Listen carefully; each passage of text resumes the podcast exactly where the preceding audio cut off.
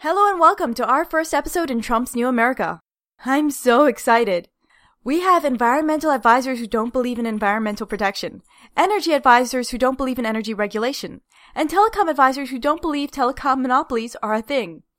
God willing, we can find a Supreme Court justice who literally does not believe in the law. Then we can round out this new circle of hell. But for someone who supported Bernie Sanders, I'm actually not that upset. Or at least, I'm not as upset as the others I know.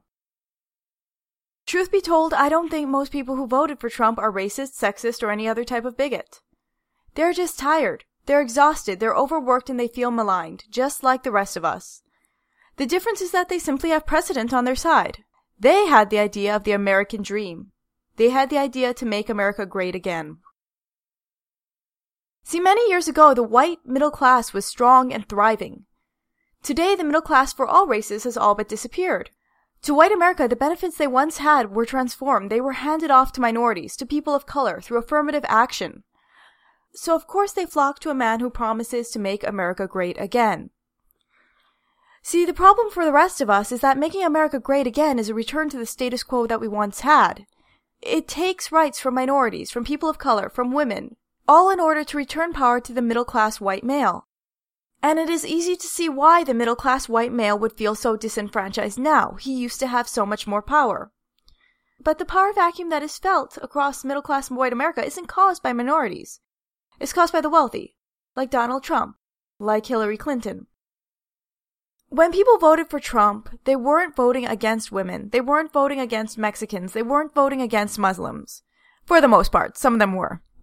Most of them were voting for jobs, for a stronger economy, for a better life for themselves and their children, all these things that we want. They were doing it at the expense of women, of people of color, of other religions. But that wasn't their goal. The thing that people didn't understand is that the American dream is a dream that was intended and based on straight white Christian men. A vote for Trump essentially stated that civil liberties gained over the last decades were not as important to people as their own job. America isn't straight white and Christian any longer. It is more a melting pot now than it ever has been. And can we really call it the American dream if we're willing to leave so many Americans behind? But that's all over now. We can't move back. This isn't the end of the world except for the whole climate change thing. It'll be okay. We just have to remember that we are not each other's enemies. The politicians are. So I've been gone for a while. A little over a month ago, my friend lost her job and she moved into my house, and that has thrown me completely off my game. I have literally, in all my life, never conceived that people could live this way. This isn't a judgment, it's just a statement of fact. I love this woman, and I think I'm gonna lose my mind. Here's an ordinary day for her. She wakes up at 2 p.m., she goes out on a date. She comes back, she eats my food, she dresses like a schoolgirl, she goes out on another date. I'm not being sassy here, I mean she actually puts on a schoolgirl costume. She brings his date home, they have loud, angry sex until 4 in the morning, her date leaves, she jumps online to do a cam show, she eats more of my food, she passes out. Rinse, repeat. And I've never seen anything like it. She stacks three dates a day, every day a week. And you know what? I'm not judging because that's great. If they're feeding her, then I don't have to. But that's such an alien, incredibly foreign concept to me. I've never let someone so much as buy me a drink, let alone a meal. And I'm talking people I'm in actual relationships with. To be sure, that's the other end of an uncomfortable spectrum. But this girl has had my dates buy her breakfast. And I'm being honest when I say that I had no idea that people live like this. Because growing up, I was always the provider. Hell, even my parents wouldn't always buy food for me when I was a kid. I had to either steal it or figure out some other way to avoid starvation. The idea of not being entirely self-sufficient is absolutely paralyzing to me. And the thing that's weirder is that this is a new idea of feminism, not the new idea of feminism, just a sub-branch of feminism. This idea that we women can get whatever we want out of life, but still get the benefits of chivalry. My best friend is married and has a career and is an independent woman, even the type of person most people would call a social justice warrior. But she refuses to take the trash out or mow the lawn because it's a man's job. Then we have my roommate who now believes strongly in women's rights and sexual autonomy, but she also still believes that it's her right to have all her food and drinks paid for by whatever man she's with. And it gets into this really weird territory that we don't seem as women to want to address. We don't want to address it because we don't want the other side to be right about anything.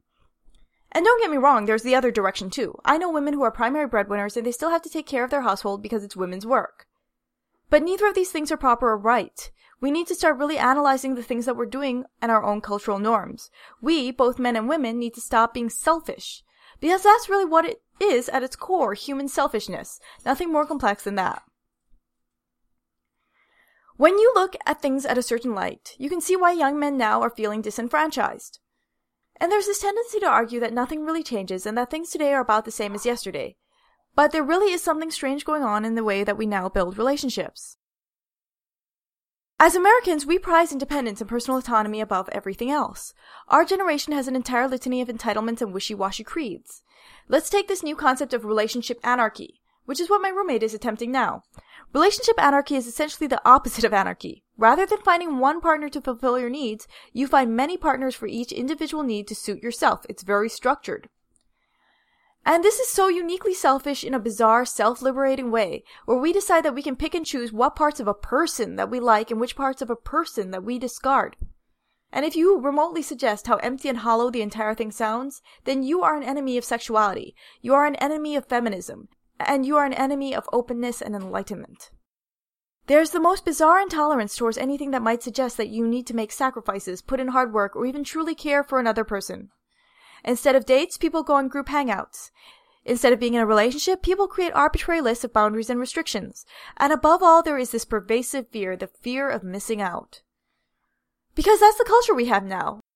The culture where there's always something better just down the road, a sequence of endless digital people displaying nothing but their best selves, and it seems to be so incredibly enticing compared to the flesh and blood lying beside you. We are a disposable culture and we have become disposable people. But maybe that's not such a terrible thing. Things are harder now, but in a different way. 80 years ago, your dating pool was five people and you chose the best one out of the five and you hoped for the best. And you know what? It was mostly okay. Today, your dating pool is 5,000 people, and you'll choose 50 out of those, and maybe one will stick and maybe one won't. It will still be, as it was, mostly okay. Alright guys, despite all that, have a fantastic night. I'm back. Tune in Monday through Friday at 6 o'clock p.m. Central and follow me on Twitter at jkiloindia and on the web at cyborgdingo.com.